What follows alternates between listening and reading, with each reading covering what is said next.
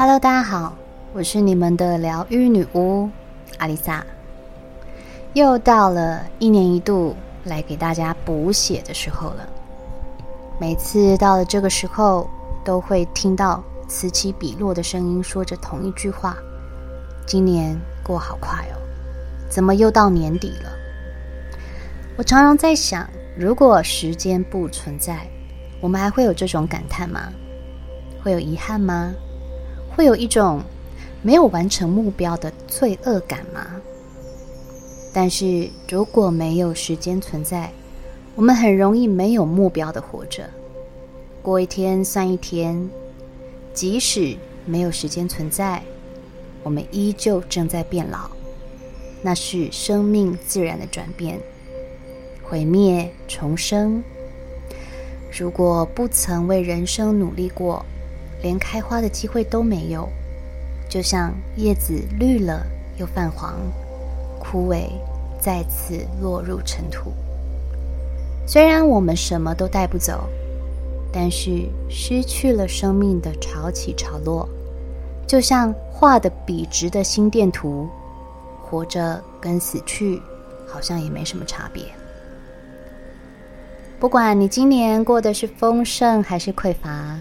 快乐还是痛苦，只要有起伏，只要你能在这之中，哪怕学到的是教训还是成长，都是生命带来的礼物。纵然这份礼物不见得是你想要的，但有一天，它总会在对的时间派上用场。回顾一整年，你所遭遇的事情对你的心态有什么改变呢？今天就是来跟大家闲聊本屋今年的心境历程。对本屋来说，今年我在人际关系上做了很大的调整。这一整年，我大部分的时间都在与自己独处。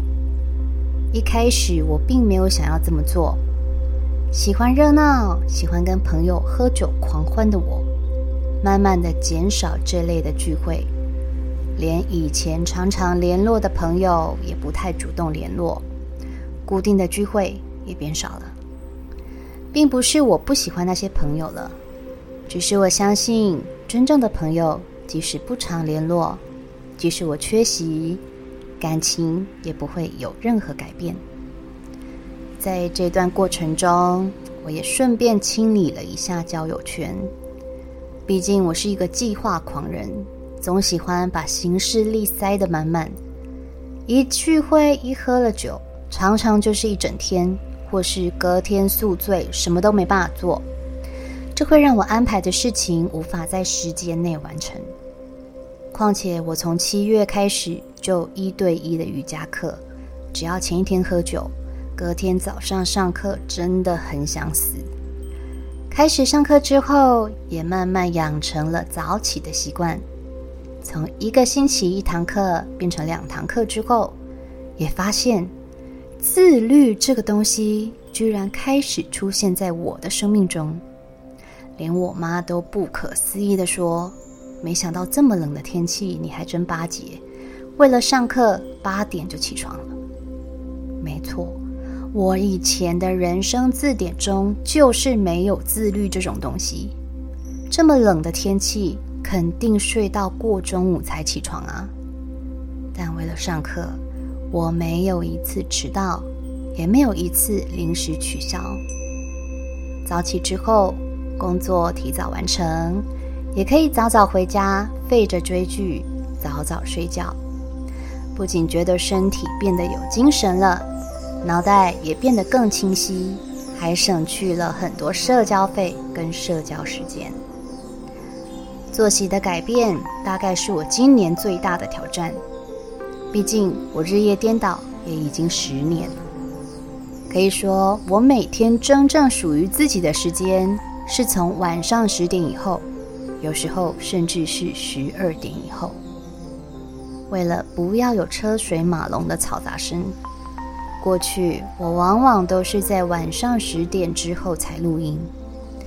现在早起了，我发现早上录音也一样可以避开嘈杂的环境声，工作也能提前完成，而且我还听了朋友的建议，减少吃外食，尽量吃原型食物的习惯。我买了一台烤箱，只要提前下班，我就会去超市买一些肉跟菜，回家后还能烤个牛排。说也奇怪，吃上一大盘肉，一堆蔬菜，居然没变胖。外食虽然方便，但真的太邪恶。今年健康检查，我的体脂居然到三十七，我不可思议的要医生帮我确认。我说我在其他地方量也都才二十几而已啊，怎么差这么多？是不是数据搞错了？医生说。嗯，很多人跟你一样有这个疑问，但我们的仪器比较精密，所以这个数据没错哦。天哪，三十七点多，根本就是摩羯人了耶！自从今年年中开始，我的体重就停在有史以来最高点。以前如果少吃一顿晚餐，隔天就会减掉一公斤，现在。顶多也就减个零点几，最终我放弃了追求数字这个东西，反正看起来还好就好。年纪大了，代谢难免会越来越差，数字就是个参考。我很乐天，就当做它是长肌肉吧。除了作息之外，就是人际关系的调整。如我刚刚所说。我减少了很多社交活动，也调整了与朋友之间的安全距离。前几天我突然想到，这辈子我结的怨还真不少，随便一算，没有十个也有八个，有默默离场的，也有不欢而散的。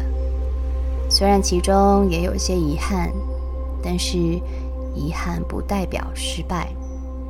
每一段遗憾都有要带给自己的正面意义，各自安好也很好。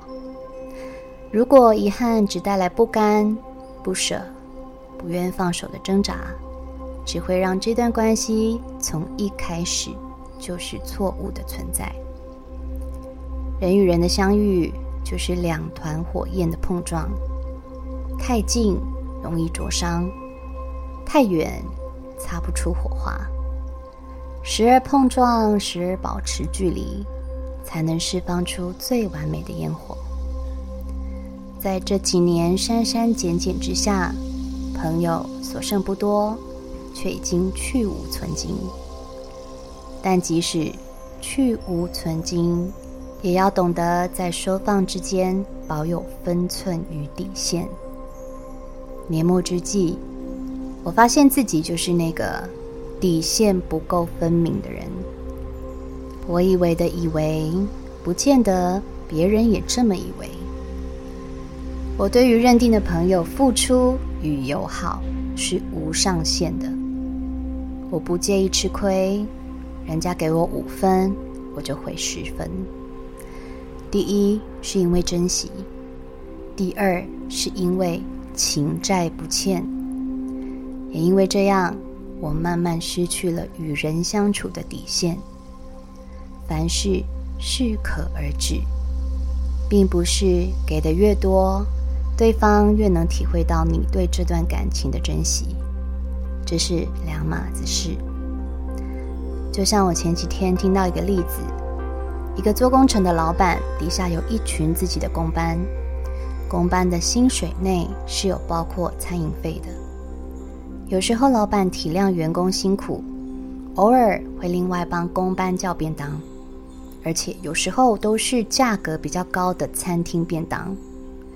但是从来没有任何一次，工班吃了便当之后会跟老板说一句谢谢。他们只会觉得老板请一次午餐也是理所当然吧，老板又不缺那些钱。另一个例子也是另一个老板，他办了一个员工旅游，西办不计人数，吃喝拉撒公司全包，一个人还不知道发几万块的旅游费用，让员工们能不要有经济上的考量，带家人好好游玩。其中一个人还携伴带了九个人。这位老板对我说，这次的员工旅游就花了三百多万，因为他认为能够让员工好好的跟家人相处是很重要的事，所以钱不是问题。但是三十多个员工中，亲自对他说声谢谢的只有唯一一个。他虽然不觉得失望，或是再也不想这么做，但是心中也是蛮无奈的。这个世界能真的用同理心去感受别人付出而感到感激的，真的是微乎其微。以上这些例子，并不是要告诉大家不要花心思对别人好，而是对一个人好之前，就要有他可能不懂得感恩的心理准备。给太多会养坏别人的胃口，不愿意付出，也别希望这段关系能有多好的发展。有时候算清楚，反而能够让关系更长久。像我有个朋友，之前我们偶尔会去喝下午茶，下午茶也没多少钱，有时候去点餐就顺便把钱给付了，请这么点小钱也不是什么问题。我对他说：“这次我请，下次你请啊。”但他坚持要各付各的。他说：“如果以后要这样请来请去，就不跟我出门了。”现在回过头想想，的确，这并不是斤斤计较。不管在情感上或是实质生活上，互不相欠，关系反而更自在。或许有人会觉得有来有往，感情反而能更紧密。但如果你的来却换不到对方的网呢？这在心中产生的失落感，又该算谁的呢？要说自己太傻，还是对方太无情呢？我们无法要求别人跟我们一样，能遇上相知相惜的，是莫大的缘分。人际关系的课题，对本屋来说，是个永远都修不完的一课，也是最重要的一课。我很珍惜，因为这个节目认识到的你们。谢谢曾经写给我私讯的每个宝贝们，谢谢你们始终都支持着我，让我能够在这里分享自己的转变历程。已经第三年了，这三年中，我的想法也跟三年前不太一样，因为人生历程不同，想法与思维也跟着改变。有时候我甚至还会推翻自己过去分享的，这并不是因为自相矛盾，而是每一个时期的自己从来不会重复。站在什么角度与高度，就会看到不同的视角。我们不用要求自己一定要越站越高，但是一定得学会越站越稳。即使外界再怎么动荡不安，站稳脚步，才能往你要的方向前进。你不用跑很快，也不需要一定要跑赢谁。这场人生旅程，好好走，慢慢走，细细观察，才能欣赏到更多的风景，体验更多不同的经历。最后祝福各位新年快乐，并在二零二四都能够遇到更精彩的自己，创造更多不可能，实现你的可能。我是阿丽萨，我是你们的疗愈女巫。二零二四依旧在九又四分之三月台等你。